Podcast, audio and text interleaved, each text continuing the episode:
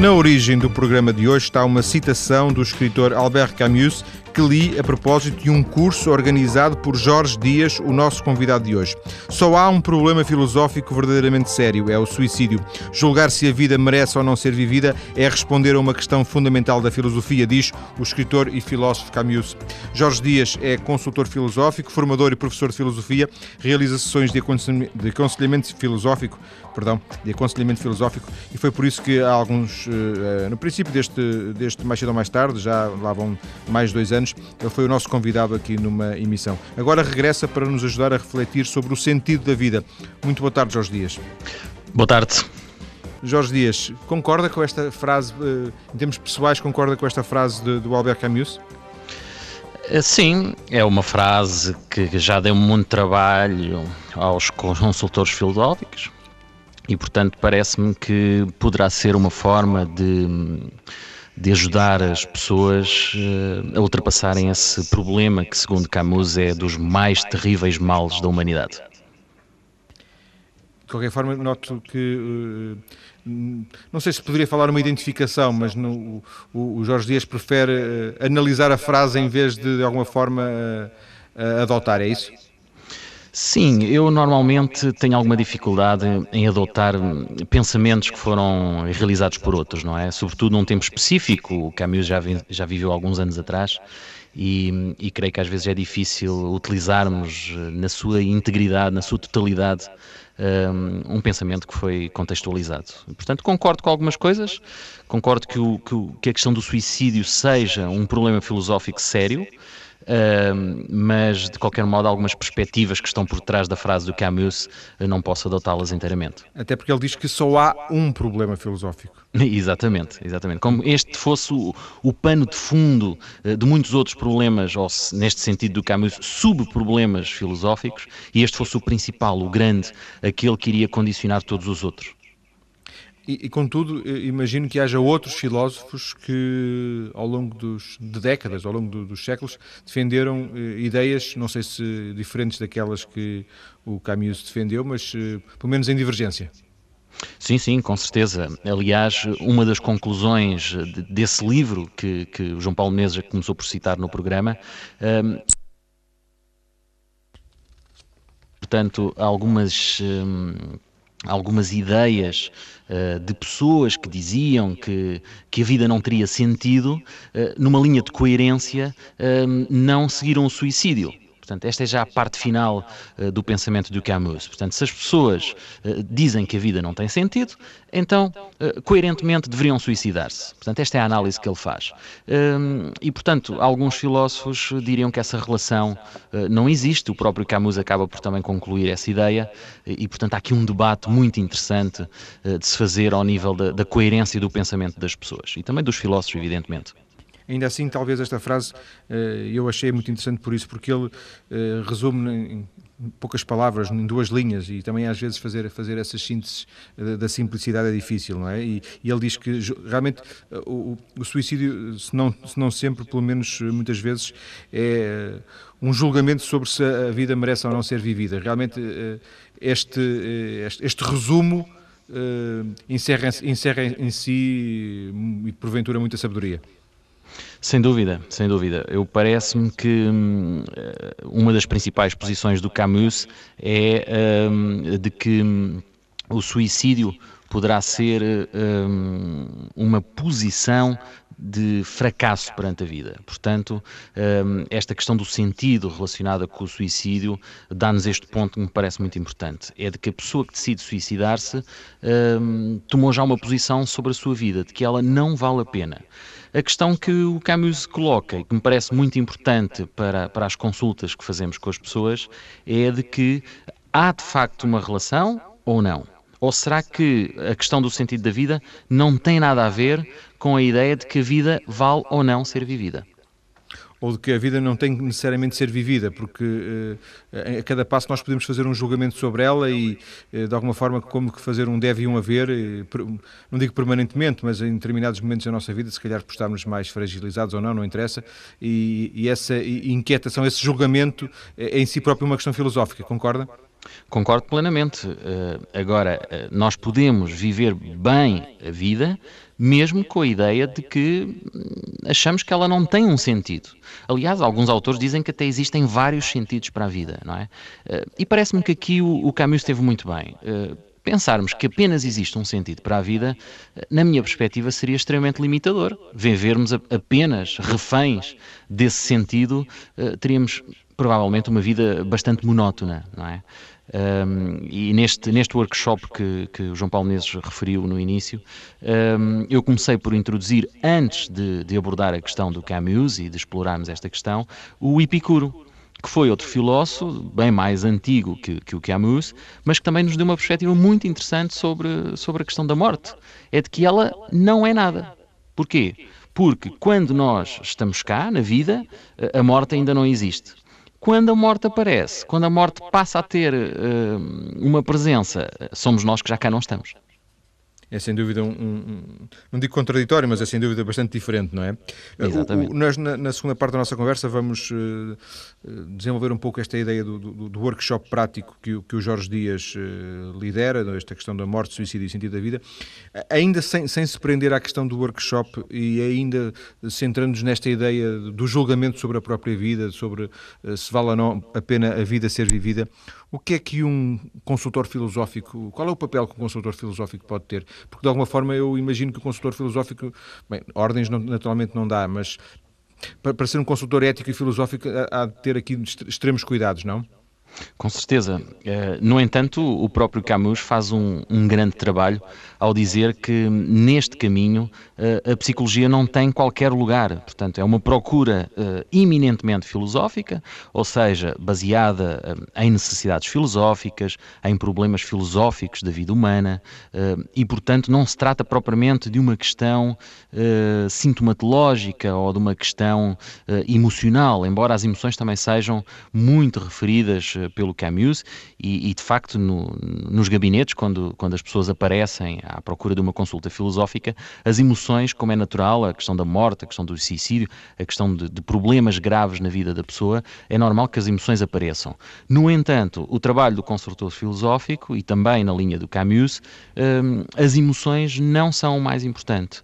As emoções são para ter em conta, permitem-nos medir a, a, pulsação do pensamento da pessoa, hum, aquilo que ela mais valoriza, permite-nos também esquematizar o seu mapa de pensamento, a forma como é, a forma como ela vê a vida, etc. Mas o mais importante é trabalhar os conceitos da pessoa, as definições que ela nos apresenta sobre a sua própria vida e depois enquadrar isso no seu, no seu raciocínio de suicídio. De alguma forma, se, se me recordo de, de, de, uma conversa que tivemos aqui há bastante tempo, um, a, a, preocupação é, é, é, não, é o consultor não dar respostas, o consultor ajudar o, o, o, interveniente, aquele que o paciente porventura a, a encontrar as suas respostas, eh, não lhe indicando nada em concreto, mas ajudando o próprio a, a encontrar-se. Será, será um pouco isto? Exatamente, aquilo que, que, que o, o, filósofo Sócrates, há muitos anos atrás, tinha iniciado, que depois deu origem aos diálogos filosóficos que o, que o Platão publicou. Uh, outros autores seguiram a mesma linha, que a filosofia faz no diálogo com, com outra pessoa, um, e portanto o, o, objetivo é mesmo. Um, por isso é que eu costumo dizer, acho que é, é, importante para as pessoas que nos estão a ouvir neste momento perceberem um pouco como é que funciona a consultoria filosófica. Uh, o, consultante e não o paciente, como o João Paulo disse. Pois, eu, eu prefiro eu, utilizar esta eu nomenclatura. Eu pus, uma, uma, certa ressalva na palavra, não é? Exatamente, exatamente. Porque não podemos criar as confusões. Porque se utilizamos as mesmas palavras de outras áreas, então, se já é difícil as pessoas perceberem, porque estamos de facto perante uma área eh, recente em Portugal, uh, se vamos utilizar as palavras de outras áreas, torna-se mesmo muito difícil. Portanto, em vez de paciente, consultante, ou, em alguns casos, cliente, mas enfim, uma perspectiva mais economicista que às vezes não agrada a alguns consultores, uh, em vez de consultório, gabinete, uh, e portanto, nesta linha uh, é de facto muito importante não dar conselhos diretos, não ser diretivo, não intervir na vida da pessoa diretamente com opiniões, etc. Não é nada disso que se trata, mas de fazer do consultante uma pessoa única e insubstituível partindo deste pressuposto, vamos então fazer na consulta uma filosofia também única, ou seja, é a filosofia daquela pessoa, que não pode ser trocada nem pode ser confundida com, com qualquer outra filosofia. Mas Jorge, isso, isso uh, que acabou de dizer aplica-se também se, se aparecer no, no, gabinete alguém uh, que diz que, que, está a pensar suicidar-se? Porque isto é uma situação extrema, não é? Porque isto não é exatamente a situação normal que aparece numa, numa, numa consulta destas, não é? Exatamente, aliás, isso já aconteceu. Uh, Cabe-nos analisar que tipo de pessoa é e, de facto, qual a dimensão do problema do suicídio. Se for uma pessoa que apresente já sintomatologia nesta matéria, então o que eu aconselho aos meus colegas consultores filosóficos é encaminharem para um especialista, para um psiquiatra, se for a questão muito grave, ou menos grave, para um psicólogo. Uh, se não for o caso, se for apenas o início de uma reflexão em que a pessoa, a meio de um problema pessoal, refere uh, pontualmente a questão do suicídio, então parece-me que ainda não há sintomatologia, portanto podemos trabalhar perfeitamente o pensamento da pessoa. Eh, essa ressalva, esse cuidado de, de alguma forma, eh, reencaminhar o consultante, a pessoa, para um serviço mais específico, mais convencional, como a psiquiatria, é uma forma de defesa do, do, do próprio consultor filosófico? É uma forma de defesa para o profissional, sem dúvida. É uma forma também de, de, preocupação para com o consultante, não é? Que precisa de ajuda de outro nível, que não filosófica naquele momento. Um, e também uma questão deontológica, como é evidente. Até que ponto, eh, não sei se, se o Jorge Dias tem conhece isso, mas eu penso que pelo menos uma noção terá destes telefones SOS, eh, eh, que, estes telefones de amizade, de linhas anti-suicídio, existem algumas. De alguma forma, aqui também uma, uma similitude de, de, de, posições, ainda que no, no, nos telefones haja uma, um, um, interlocutor anónimo e distante, não é? Portanto, é um, um fio telefónico e, e, num gabinete de, de aconselhamento filosófico, o o consultor filosófico está a olhos nos olhos, não é? E essa talvez Exato. possa fazer a diferença. Sem dúvida, sem dúvida. Eh, eu parece-me que este contacto humano eh, que é tão, tão histórico na própria filosofia e, e, que talvez eh, lhe dê alguma vantagem relativamente às outras áreas de intervenção, não é? Como nós sabemos, as ciências médicas muitas vezes não são próximas do, do, do paciente, não é? E depois também as questões do sistema, não é? Os sistemas muitas vezes exigem que, que, a consulta demore só 10 ou 15 minutos uh, e, portanto, uh, isso não acontece na consultoria filosófica. Não existe limitação de tempo, uh, o contacto humano é imenso porque há uma preocupação fundamental pelo pensamento da pessoa e depois existem alguns consultores que, metodologicamente, se dão mesmo ao trabalho de esquematizar à frente do consultante o modo como essa pessoa pensa. E, portanto, há ali todo um caminho em conjunto que é feito na consulta. É, já agora, é, é, mais fácil hoje em dia uh, encontrar um, um consultor filosófico, mas ainda assim continua a ser difícil encontrá-lo?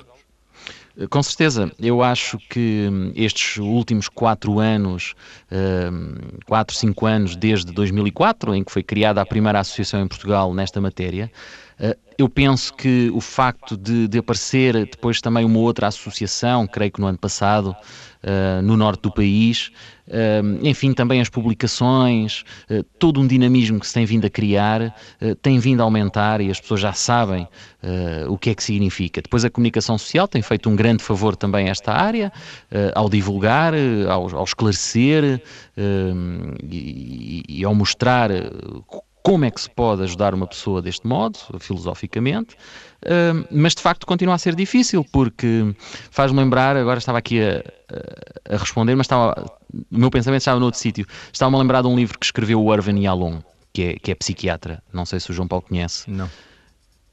Sim? Não, não conheço, não conheço, estava, não? estava a responder que não conhecia. E, e portanto, o, o Irvin Yalom escreveu uh, Quando Nietzsche Chorou, ou A Cura de Schopenhauer.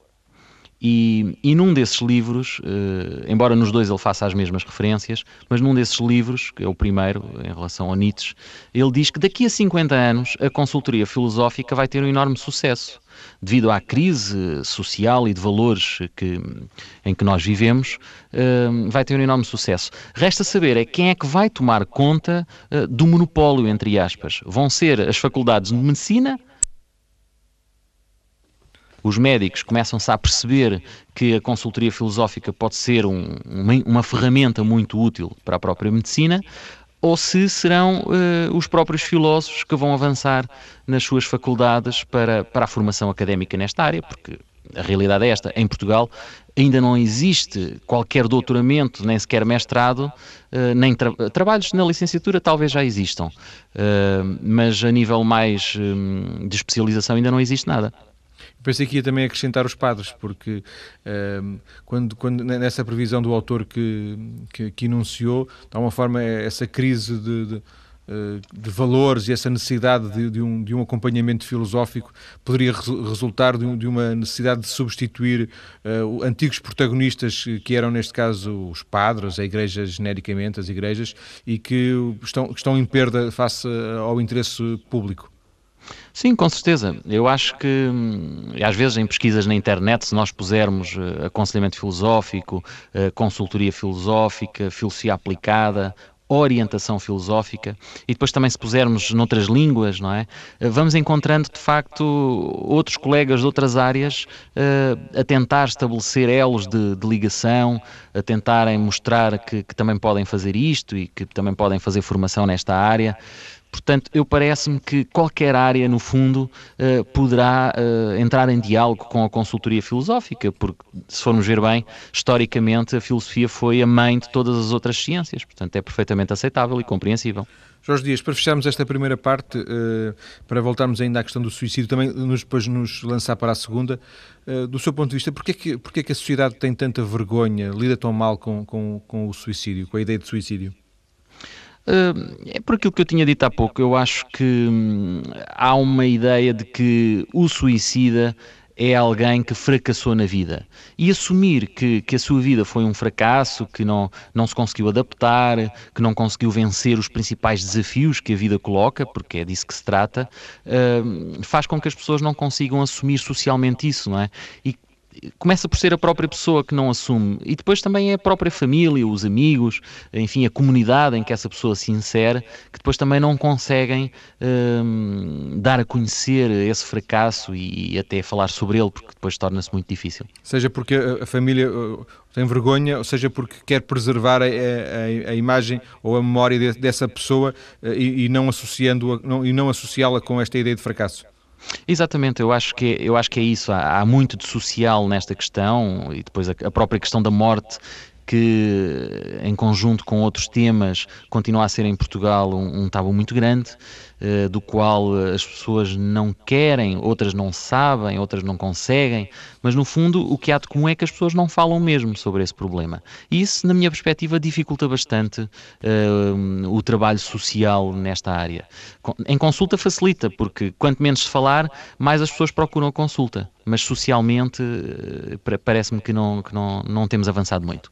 Depois das notícias, quando voltarmos à conversa com o nosso convidado Jorge Dias, vamos alargar a conversa para conhecer este pioneiro, este uh, workshop tão diferente que ele, que ele coordena e que envolve uh, esta, esta ideia de um, suicídio, de, de morte, de reflexão sobre a vida. Até já.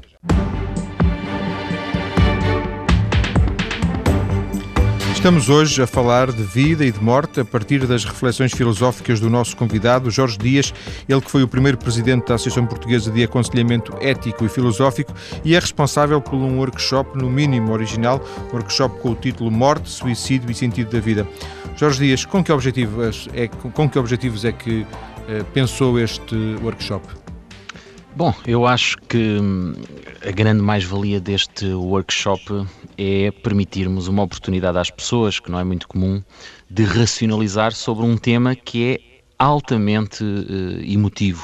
E, e, nesse sentido, um, dadas as dificuldades que as pessoas normalmente têm em lidar com, com essas emoções, uh, parece-me de extrema utilidade uh, racionalizá-las, ou seja, tentar abrir uma distância perante essas emoções, porque no fundo, se nós formos ver bem, pessoas morrem todos os dias, notícias de catástrofes, de, de, de enfim, de, de acontecimentos que, que, que às vezes poderiam gerar muita dor, mas como não são pessoas do nosso mundo próximo, da nossa família, dos nossos amigos, não nos causa grande emoção, não é?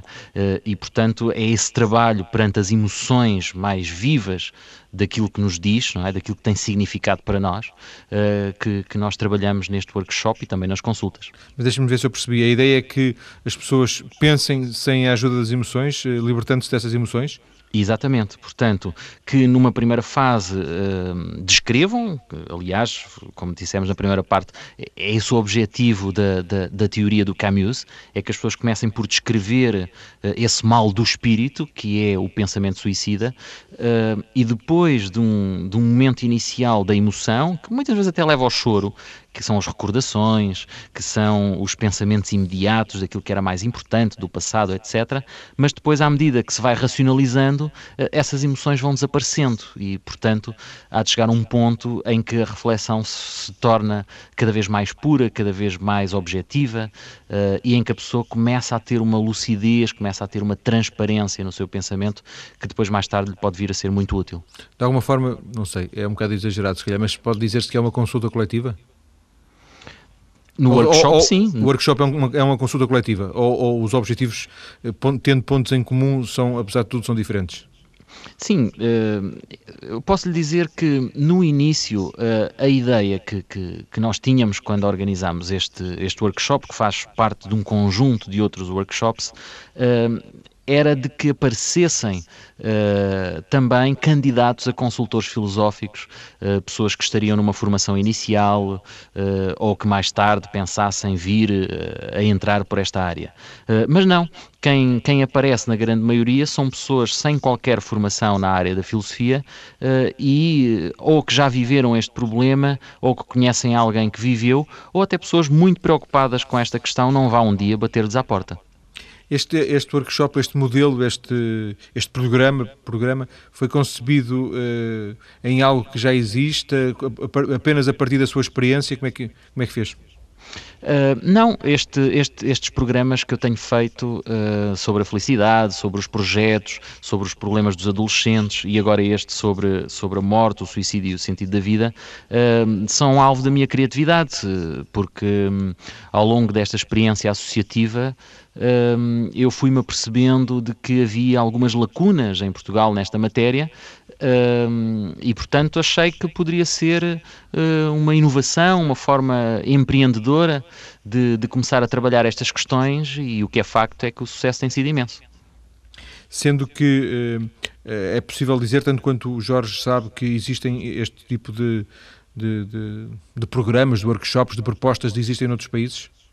Sim, existem. Uh, no mundo anglo-saxónico, que como sabemos é sempre muito mais avançado que o nosso, uh, por exemplo, quando eu fui a Londres, eu via no, nos, nos corredores do metropolitano londrino uh, publicidade a cursos deste género, em regime pós-laboral, enfim, todo um conjunto de iniciativas inovadoras nesta área e com imensa saída.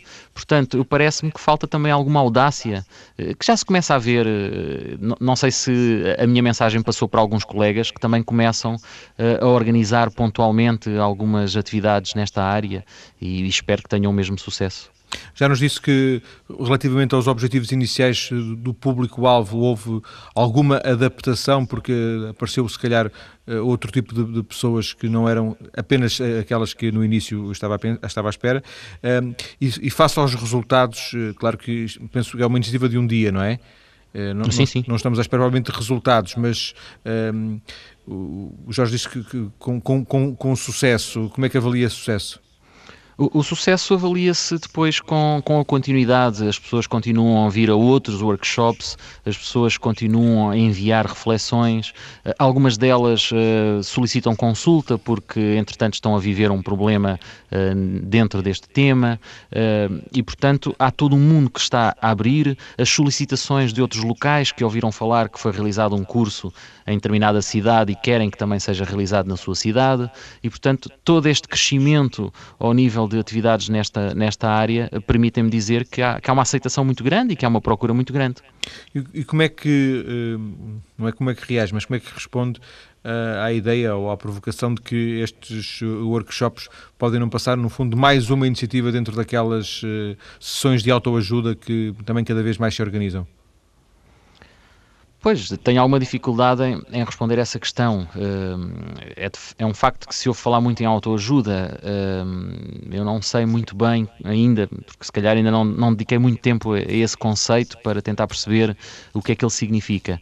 Uh, Basicamente a ideia de que aqui, as, parece... as, respostas estão sempre dentro de nós e que uh, as pessoas, os outros uh, são apenas uns facilitadores que nos, uh, quando muito nos apontam o caminho para nós fazermos esse caminho. Não sei se, se também estou a ser um bocadinho generalista demais relativamente a estas ideias de, destes seminários, destes, destes destas sessões de autoajuda. Pois, eu, eu não sei se a resposta estará dentro de nós tenho alguma dificuldade em aceitar essa ideia. Acredito nas potencialidades da pessoa, isso é verdade. Acredito que um, um dia ela vai conseguir a sua autonomia eh, e vai conseguir pensar de modo mais organizado, de modo mais coerente, eh, de modo mais avançado no sentido de conseguir resolver os problemas, mas não me parece que isso também seja infalível. Eu acho que as pessoas não estão sempre preparadas para tudo e em algum momento vão precisar de uma consulta. E portanto é deste modo que eu vejo. Não me parece que seja a pessoa faz tudo por si, precisa apenas de uma orientação eh, e depois está tudo resolvido. Tenho alguma dificuldade em ver assim. E, bem, e só isso já faria alguma diferença relativamente a essa, a essa questão da, da autoajuda. O, o, neste programa de, do, do, workshop prático Morte, Suicídio e Sentido da Vida, que eu tive a oportunidade de, de ler e guardar para, para o convidar a vir à TSF neste dia, tem uh, um, uma questão interessante que é uma lista de problemas filosóficos. O Jorge enuncia um, um conjunto de, de, problemas filosóficos: desespero perante o futuro, indecisão perante dilemas, angústia perante a morte, dificuldades de gestão de conflitos, falta de sentido, frustração perante o desejo de felicidade. Tem-se questão todos. Uh, há aqui um denominador comum a estes elementos? Sim, eh, todos eles são, são filosóficos. Eh, isto vai-nos ir provavelmente algum tempo a tentar perceber isto, e também não é esse o objetivo do programa, mas parece-me importante dizer que eh, todos estes problemas levam a uma procura, a uma necessidade de procura. E, portanto, essa necessidade de procura, não sendo científica e, e muito difícil de, de, de, abordar genericamente, faz com que a pessoa sinta dentro de si uh, o desejo de procurar uma tranquilidade, o desejo de procurar até uma, uma, uma posição mais sábia no sentido de se sentir melhor, de, de, conseguir resolver esse problema e de lidar melhor com ele. E, portanto, um, todos esses problemas têm isso em comum. Geram uma necessidade filosófica que, que, que não pode ser estudada cientificamente. Portanto, tem que ser estudada com base em, em argumentos filosóficos, embora também não haja um método filosófico, não é? Uh, existem já tentativas de, de, de, explorar métodos filosóficos. Uh, poderia dar aqui alguns exemplos. Uh, por exemplo, o consultor filosófico inglês, o Tim Le Bon, é um método que eu, que eu, que eu simpatizo imenso e que, e, que, e que utilizo bastante nas consultas, que se chama Progress. é um método um pouco detalhado, que, que nem sempre pode ser utilizado com, com qualquer questão, nem com qualquer pessoa. Mas, em algumas situações, é muito útil. Eu próprio também já tive a ousadia de, de lançar um método e do ter publicado em livro. Uh, no Marinov não vou falar muito, porque é um método um, mais comercial, se quisermos, para dar a conhecer, para popularizar esta área, mas depois dentro da consulta não me parece que possa ser muito útil. Um, mas, portanto, isto mas de alguma forma existem várias, tentativas. existem várias ferramentas que, que o consultor filosófico pode deitar mão em função também do próprio consultante que está à sua frente, é isso? Exatamente, isso depois é, é, a própria autonomia, por isso é que o consultor filosófico tem, tem formação especializada um, e, e, deve fazer também formação contínua, ou seja, todos os anos uh, deverá atualizar-se, deverá, deverá tentar perceber quais são os problemas que mais aparecem no gabinete para também estar mais preparado, um, lidar também com, com publicações que, que outros autores uh, tiveram sobre, sobre esses mesmos problemas e ver outros instrumentos que possam depois ser utilizados dentro do, do, do gabinete. E a sua experiência, eh, que já é, que já é alguma nesta, nesta área, diz-lhe que se assiste a algum tipo de mutação na, na média de programas, de, perdão, na média de problemas que, que aparecem no consultório ou, ou no gabinete, ou existe uma constância desse, desse, tipo, desse tipo de problemas? de facto, existe uma constância, por exemplo, uh, problemas de relação. Esses são aqueles que mais aparecem. Em relação de relação entre duas outros... pessoas, ou de, de pais para filhos, marido e mulher, é isso? Sim, sim. Normalmente divórcio, já, já várias vezes disse isso, mas eh, essencialmente também eh, na adolescência. Por exemplo, estou-me a recordar, eh, há, há dois meses atrás, tive uma jovem que veio do Norte, de propósito ao meu gabinete no Algarve, para um, ser consultada porque tinha algumas dificuldades de racionalização e de projetar o seu futuro. Essa era uma preocupação dos pais uh, que a trouxeram e que estavam, enfim, a pensar como é que agora iríamos ajudar a nossa filha, um, porque, segundo a perspectiva dos pais, uh, ela poderia ser excessivamente emotiva e isso estava, hum, digamos que, a, a transtornar todo o seu presente e também o futuro. E conseguiu ajudá-la? Sim, sim, felizmente consegui ajudá-la. Uh, ao início os pais tinham alguma dúvida, porque também já tinham ido a psicólogos, já tinham recorrido a outras áreas, outros profissionais, uh, mas das próprias palavras da jovem, era depois a jovem que queria ir às consultas e que, e que estavam a fazer muito bem, porque estava a aprender a racionalizar, que era coisa que ela não sabia fazer. Uma das, talvez o, o ponto, o ponto dominante desta conversa seja esta, não sei, agora corrija-me se eu estiver enganado, esta este antagonismo entre racionalização e emoções, é isso? De um lado, a, a, a, racionalização, a necessidade de ser racional, do outro lado, a, a força das emoções. Eu acho que é a grande mais-valia uh, conseguirmos fazer com que as pessoas se distanciem do problema, deixem de sofrer uh, e consigam ter uma perspectiva que, que ilumine o seu caminho e que uh, lhes permita uh, conscientemente, com coerência, uh, analisar e resolver o seu problema. Parece-me ser a grande mais-valia. Jorge, vamos, também estamos na, na, reta final, temos seis minutos de conversa. Vamos voltar à questão da morte, que de alguma forma era, era, era o pretexto para, para esta conversa. Um, do seu ponto de vista, existe uma explicação para lidarmos tão mal, já agora, para além da questão do suicídio, como é evidente, para lidarmos tão mal com a morte?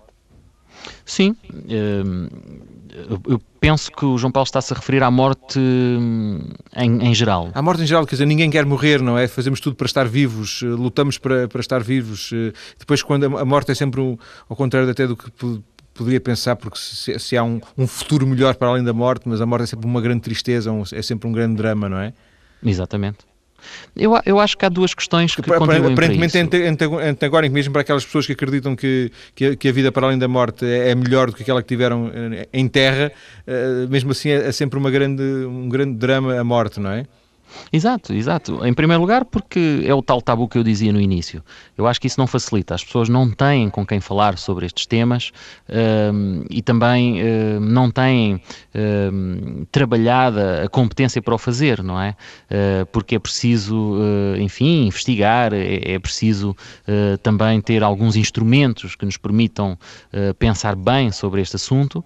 Este é um, um dos primeiros pontos. O outro ponto é a questão emocional que, que como sabe, uh, é muito potenciada e, e acaba por, por, atingir dimensões tão elevadas na nossa sociedade que uh, isso só vem dificultar a gestão em relação ao, ao assunto. Portanto, por isso é que eu digo, é muito importante que as pessoas aprendam a racionalizar esse assunto, porque, como eu, eu, tinha dito, mortes existem todos os dias e imensas, mas as pessoas não se preocupam nem sofrem com elas. Agora, quando é com uma pessoa próxima, porque potencia as emoções, aí sim, aí é um problema. Então vamos tentar eh, aproximar estas duas experiências.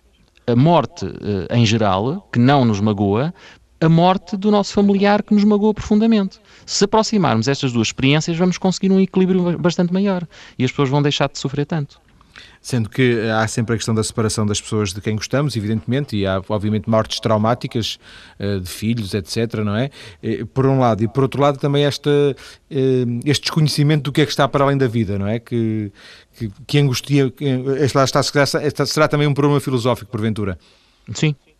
Eu acho que aqui o Epicuro pode ser muito útil. A morte não é nada. Por que nos preocuparmos tanto com ela? Ele... E, e, portanto a mensagem, até me está a fazer lembrar um filme, não sei se o João Paulo viu, The Bucket List, com, com o Morgan Freeman e o Jack Nicholson? Penso que não, penso, não, me, não me recordo.